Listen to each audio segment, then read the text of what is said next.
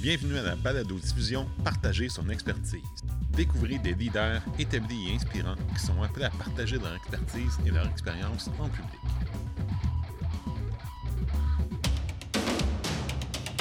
Avant de commencer, permettez-moi de vous rappeler que les inscriptions pour le cours Partager son expertise sont toujours actives. Ce cours, offert en ligne ou en présence, vous permettra de planifier, présenter et propulser votre partage d'expertise. Expérimentez notre démarche éprouvée qui vous permettra de dynamiser vos communications, d'engager votre auditoire et d'augmenter vos occasions de partage. Pour plus d'informations, consultez vecteurlevier.com formation ou inscrivez-vous à notre webinaire d'introduction gratuitement disponible sur notre page d'accueil. Les liens vers ces ressources, comme toutes celles mentionnées dans cette balado-diffusion, sont également disponibles dans les notes de cet épisode. Bonjour tout le monde, aujourd'hui nous recevons Hugo Leclerc, spécialiste des communications. Hugo a évolué dans le domaine des communications pour différents leaders québécois dans les secteurs de la culture, du tourisme et dans le domaine municipal. À travers son parcours, il a su se démarquer en captant l'attention de son auditoire de manière créative, et ce, autant au Québec qu'à l'international. Il nous présentera ses stratégies pour se démarquer lorsqu'il partage son expertise. Alors, bonjour Hugo. Mes meilleures salutations. Merci d'être présent avec nous pour ce podcast. Ben, merci à vous pour l'invitation, c'est très gentil. Afin qu'on puisse te connaître davantage, est-ce que tu peux tout d'abord nous partager ton parcours professionnel? Eh bien, tout d'abord, j'ai débuté euh, mon parcours professionnel pour euh, l'équipe Spectra, qui est reconnue comme étant un leader dans le domaine culturel. Euh, ils organisent les plus grands festivals de Montréal et certains des plus grands festivals au monde. Et puis par la suite, je suis allé travailler chez Tourisme Montréal, qui est également une référence dans le milieu touristique, non seulement canadien, mais partout à travers le monde. Et puis maintenant, je travaille dans le domaine municipal pour la ville de Brossard, 12e plus grande ville en importance au Québec. Donc, tu es resté au point de vue international, c'est ça? Tout à fait. Brossard international, all the way. Qu'est-ce qui pourrait nous surprendre de ton parcours professionnel que peu de gens connaissent? Bien plutôt, avant de débuter ma carrière, euh, mes thèses universitaires que j'ai remis d'un sérieux profond étaient basées sur le reflet des sociétés à travers la lutte professionnelle. Oh wow, nice, j'aime ça c'était quand même original et puis je sais que ça a fait rire euh, bien, des, bien des collègues, bien des étudiants et bien des professeurs. Par contre, euh, je me dis, ils devaient tellement recevoir de, thèses qui parlent de la communication en temps de crise et de la communication euh, interne. Je me suis dit que ça allait apporter une petite touche intéressante ou du moins un peu plus théâtrale, ce que j'apprécie grandement. Puis qu'est-ce que ça t'a apporté dans ton parcours d'analyser davantage la lutte? Bien, c'était que euh, chaque société voit cette forme de divertissement-là d'un œil qui reflète sa culture. Par exemple, euh, la façon que les, lutteurs voient une vue au Mexique, c'est complètement différent qu'aux États-Unis ou mm-hmm. qu'au Japon. Mm-hmm. Il y a quand même un niveau de respect qui est différent. Euh, on peut également regarder les réactions de l'auditoire. Les spectateurs américains sont debout avec des pancartes, ils crient les spectateurs euh, au Japon sont assis, applaudissent au bon moment, même s'il y en a quelques-uns qui vont, ils vont s'habiller. On est quand même dans, dans, le milieu du divertissement. Mais c'était très intéressant de pouvoir, euh, de pouvoir analyser les, les, athlètes qui sont dans le ring. Les personnages sont très différents d'un pays à l'autre. Puis, c'est de voir aussi l'impact sur les stratégies de communication, parce qu'on dit que c'est un spectacle, c'est du divertissement tous les principes de base en communication se retrouvent là-dedans et on doit les exploiter au maximum pour divertir la foule. Tout à fait. Puis c'était un peu la prémisse des thèses, c'était que on, est devant un auditoire à chaque semaine, un auditoire qui est en direct. Donc, OK, comment est-ce qu'on fait pour capter l'attention des gens pendant trois heures? Et ça, c'était à l'époque où il y avait beaucoup moins de téléphones intelligents, pas de deux écrans à la fois. On regardait le programme toute notre attention était donnée vers la forme de divertissement. Alors j'ai l'impression que c'est encore plus vrai aujourd'hui où les, athlètes doivent se démarquer non seulement par leur prouesse athlétique, mais également par euh, la manière avec laquelle ils communiquent avec l'auditoire. Ils doivent travailler sur leur identité professionnelle pour essayer de mousser à la fois leur sport, leur spectacle, mais engager leur auditoire aussi. J'ajouterais la notion de branding. Je veux dire que tout le monde connaît Hulk Hogan, qu'on soit fan de lutte ou non, mais c'était vraiment l'un des premiers à avoir son branding et lorsqu'il parlait, l'auditoire était captif. On avait simplement besoin d'entendre les deux ou trois premières notes de, sa musique d'introduction et on était déjà captivé, ça allait rejoindre quelque chose de viscéral. Donc, peu importe ce qu'il allait dire, la façon qu'il s'était présenté et avec laquelle il avait réussi à bâtir son personnage faisait en sorte qu'il y a quand même une, belle recherche marketing à faire par rapport à certains personnages qui ont évolué dans ce domaine-là. C'est la même chose quand on présente devant un public, euh, qu'on soit formateur ou conférencier, ben c'est important de se développer une identité de marque ou une image de marque, raconter une histoire, arriver à mettre un contexte qui va être favorable à notre présentation, va nous permettre de capter l'attention de notre histoire et de s'assurer qu'on on puisse se démarquer et on n'est pas euh, un autre conférencier beige ou gris par rapport aux autres euh, contenus qu'ils vont avoir au cours de la journée. Tu raison par rapport à ça, puis c'est de trouver justement le bon filon qui va faire en sorte que tu vas pouvoir bien rejoindre ton public. Je parle des conférences auxquelles j'ai assisté ou auxquelles j'ai participé. Les thématiques sont quand même du pareil au même d'une fois à l'autre. Donc, euh, d'entendre parler de la communication euh, touristique, donc comment rejoindre soit les journalistes ou comment rejoindre euh, les voyageurs, de traiter de ça à chaque année, à chaque conférence, à un moment donné, tu fais le tour. Donc, de pouvoir trouver l'angle qui va faire en sorte que, ah, OK, euh, Montréal sous l'angle de la food porn. À tout le moins, le nom va faire en sorte que les gens vont être intéressés ou voir, ah, OK, tu as capté mon attention. Au lieu de faire, disons, la même, même conférence, mais de dire, le tourisme culinaire à Montréal, on parle de la même chose. Par contre, c'est au niveau de la présentation. Euh, il y en a un des deux. Si je voyais les deux thèmes de, conférence, je saurais à laquelle des deux je m'inscrirais. Mais ça, juste le, choix du titre de la conférence de formation, tout l'aspect de promotion préalable, hyper important pour aller déjà embarquer le public dans notre contenu. Tout à fait. On a tous vu déjà des programmes de conférences. C'est la photo du conférencier avec une description de 5-6 mots. Je veux dire, je veux bien présenter à plein de journalistes les merveilles de Montréal sous la forme culinaire. Par contre, si je mets, au lieu de ma photo, je mets un gros sandwich de smoke meat, puis que je présente un angle différent, bien, ça va, un, capter leur attention, ce qui est de plus en plus difficile parce qu'ils sont bombardés. Les journalistes ont toujours été bombardés. Par contre, en ce moment, eux, ils sont également en réflexion sur comment je vais faire pour build mon brand, parce qu'il y en a de plus en plus qui sont des pigistes. Vraiment de réussir à trouver l'angle, de trouver la photo, de trouver le thème qui va accrocher leur attention, c'est primordial lorsqu'on est euh, en, organisation de conférences. Et dans ce contexte-là, dans le domaine des communications, puis nous parler un petit peu plus de ta propre expertise que tu as développée au fil du temps?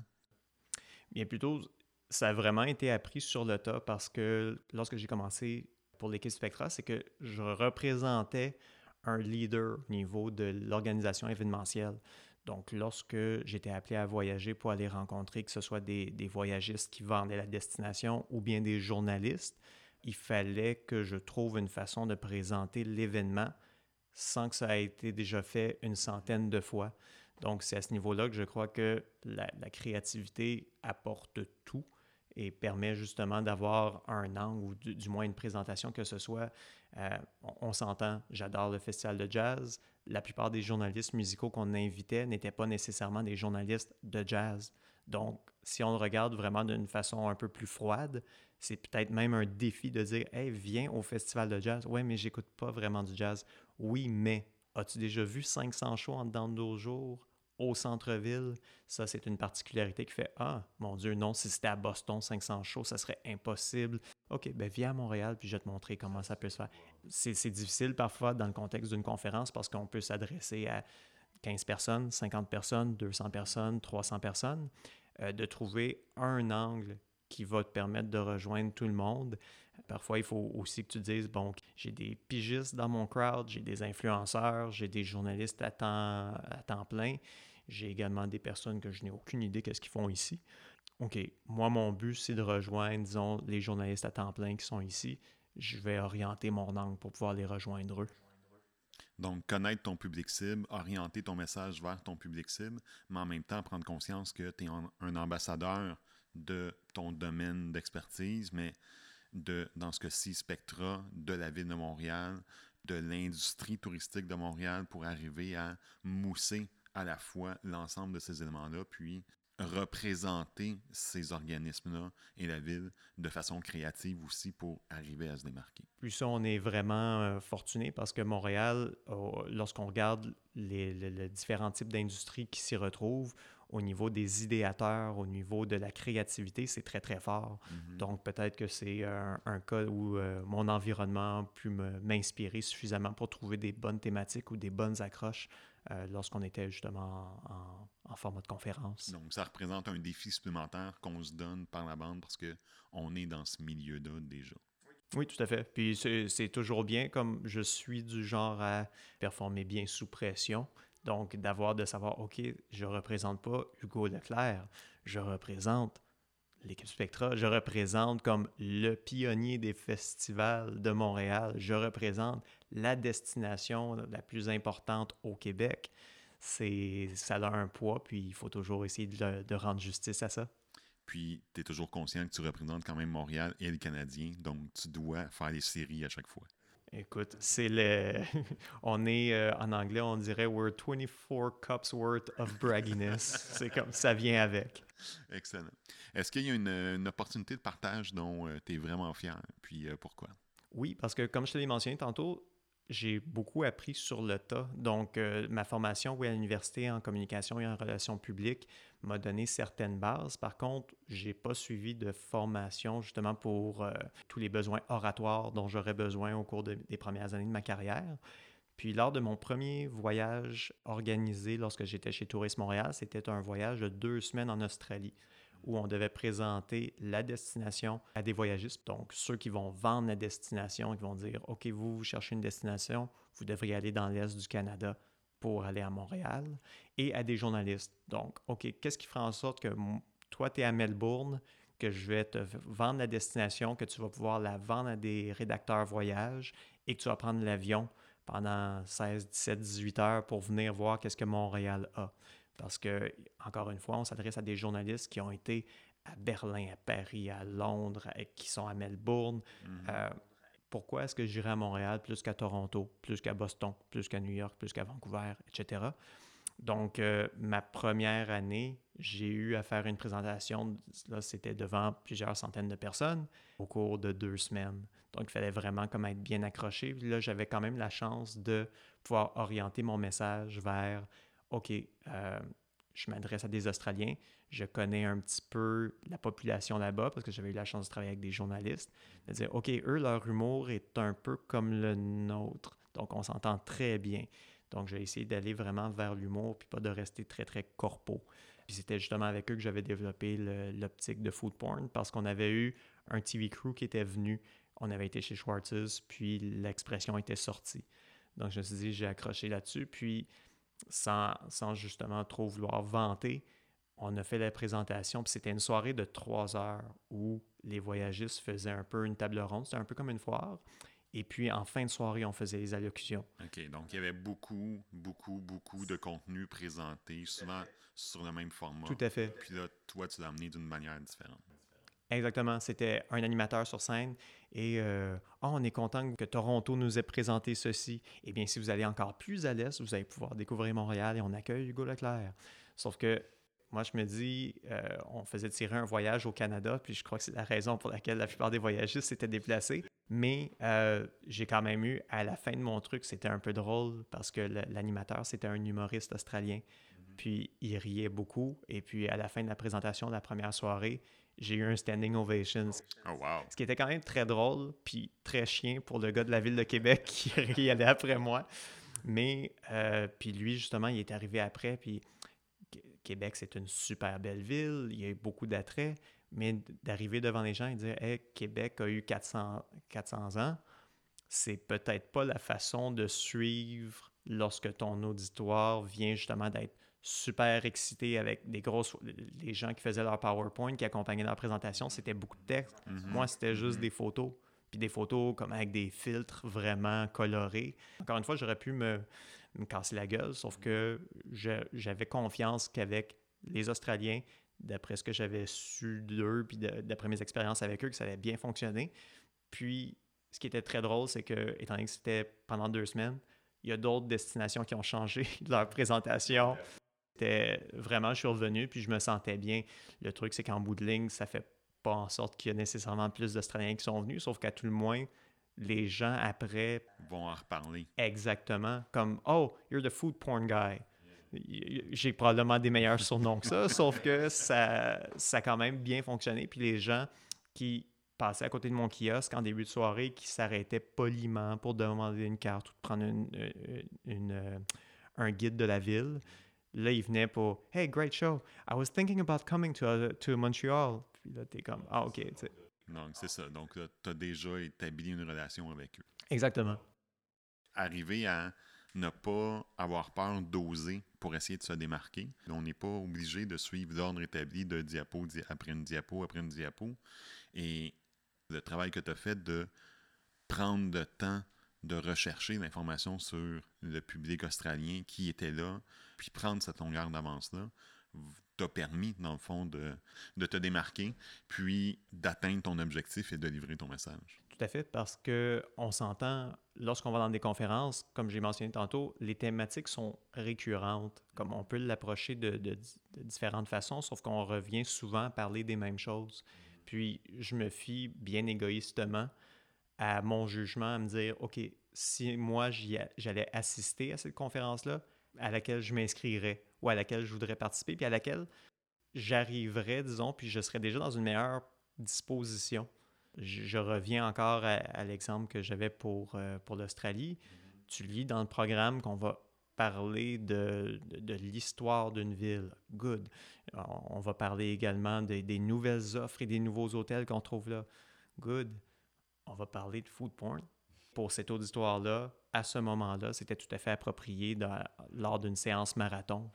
On a un article en complément à ça sur notre site web qui parle de l'importance de cibler un objectif pour les participants. Puis je pense dans le cas que tu as fait, c'est vraiment de te mettre dans la peau de ton auditoire pour dire ben qu'est-ce qu'ils viennent chercher, comment je peux les atteindre? Et c'est quoi leurs besoins? À partir de là, développer cet objectif-là et répondre aux besoins de nos participants. Tout à fait, parce que je dois t'avouer, j'ai déjà fait des, des présentations, c'est pas des conférences, mais juste des petites présentations rapides de genre speed dating devant des journalistes. Puis mon pitch, même si je savais que j'allais rejoindre 10 journalistes en même temps, je me dis, oui, mais mon objectif, c'est de rejoindre elle. Mm-hmm. Donc, ça me dérange pas vraiment qu'il y ait quatre personnes sur les dix qui vont avoir aucun intérêt sur quoi je parle parce que mon, mon objectif, c'est de rejoindre cette journaliste-là parce qu'elle, elle va me faire six articles.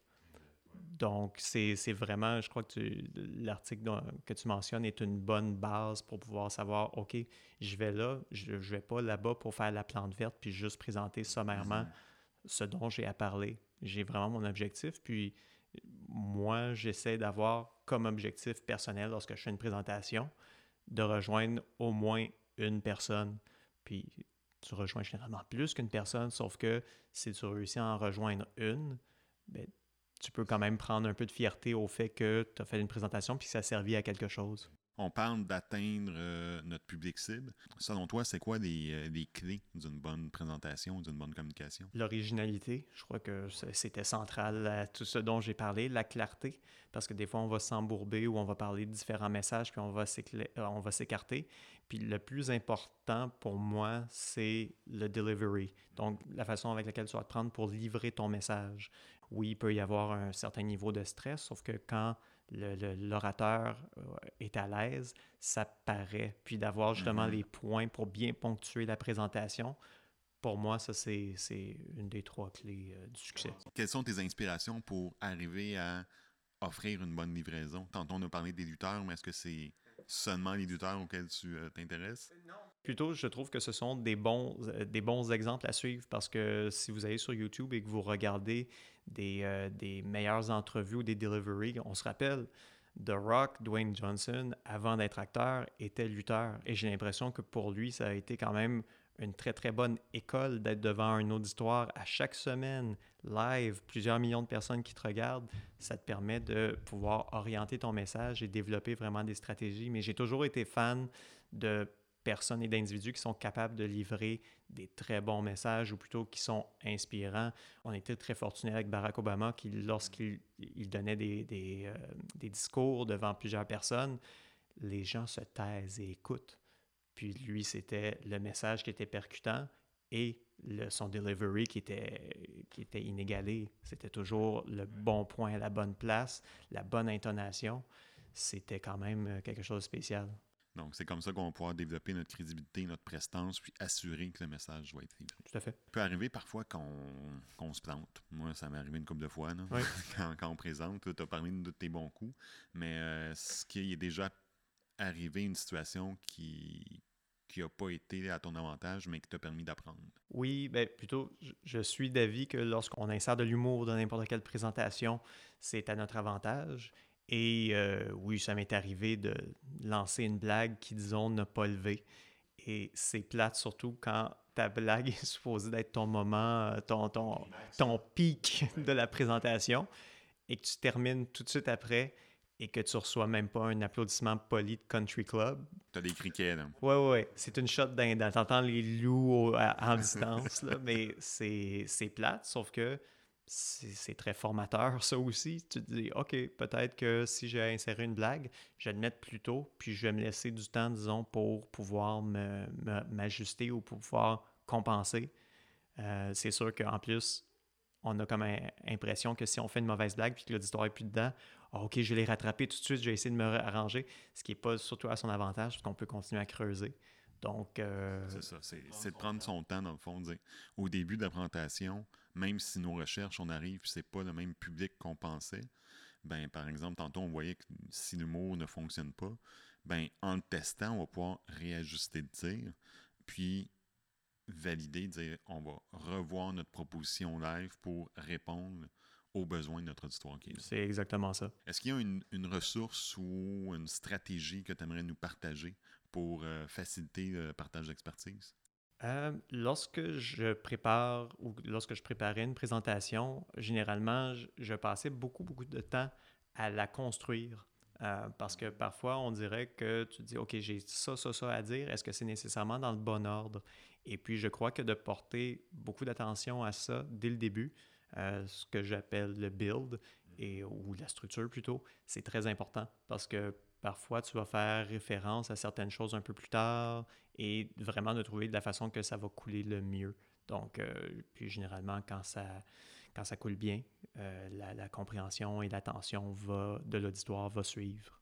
Je suis entièrement d'accord avec toi parce que le temps qu'on va prendre à vraiment travailler sur la planification puis la fluidité de notre présentation va nous permettre de se sentir plus à l'aise quand on va présenter et par la suite de mieux structurer l'ensemble de notre proposition pour que notre auditoire reçoive ce qu'on veut qu'ils reçoivent puis ce qu'ils ont besoin de recevoir. Tout à fait. Puis la plupart du temps, c'est du storytelling. Tu es en avant, puis oui, tu peux parler de X, Y, Z sujet, sauf que tu es là pour raconter une histoire.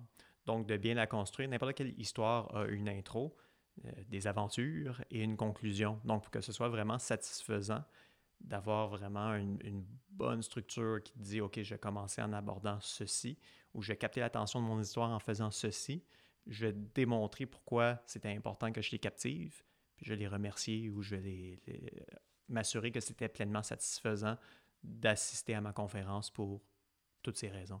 Le storytelling, le, le récit, dans le fond, euh, c'est une des stratégies autant pour amorcer une présentation que pour maintenir l'engagement puis l'attention des participants. On a identifié dans un article aussi qu'on promet en lien différentes stratégies pour réaliser ce récit-là ou ce, storytelling pour engager notre histoire. Donc, on promet le lien également dans les notes de l'épisode. Mm-hmm. En terminant, Hugo, quel serait le meilleur moyen de te rejoindre? Euh, si vous devenez lutteur et que vous êtes dans un ring, vous pouvez m'appeler, aucun problème. Mais euh, sinon, ma page euh, LinkedIn, Facebook, Twitter. Mon Twitter, je suis beaucoup plus pour me tenir au, courant mm-hmm. que d'utilisation personnelle. Par contre, j'y suis à chaque jour. Donc, vous pouvez me rejoindre de ces trois façons-là. comme ça, vous n'aurez pas besoin de porter du spandex pour avoir mon attention. Alors, un énorme merci, Hugo, pour ton partage. C'est hyper intéressant et inspirant. Tes diverses expériences témoignent de ta capacité à t'adapter à ton auditoire pour capter leur attention et atteindre les objectifs de tes communications, autant les tiennes que celles des organisations que tu représentes. Le parallèle que tu as établi avec la lutte est également hyper intéressant et original. Je suis certain que ça va nous permettre d'améliorer nos partages d'expertise et d'engager davantage notre auditoire. Mon épouse dirait peut-être que c'est également hyper humiliant, sauf que c'est une question de perspective. hein. Excellent. Ben, merci beaucoup, Hugo. Puis, euh, je suis certain que si nos auditeurs désirent parler de stratégie de communication et ou de lutte, ben, tu seras disponible pour en discuter avec eux sur euh, les médias sociaux. Ce sera un plaisir. Merci. Merci à toi. Si vous avez apprécié cet épisode, n'hésitez pas à vous abonner à notre balado-diffusion ou de visiter notre site vecteurlevier.com pour découvrir notre offre de formation, notre blog et nos guides pratiques.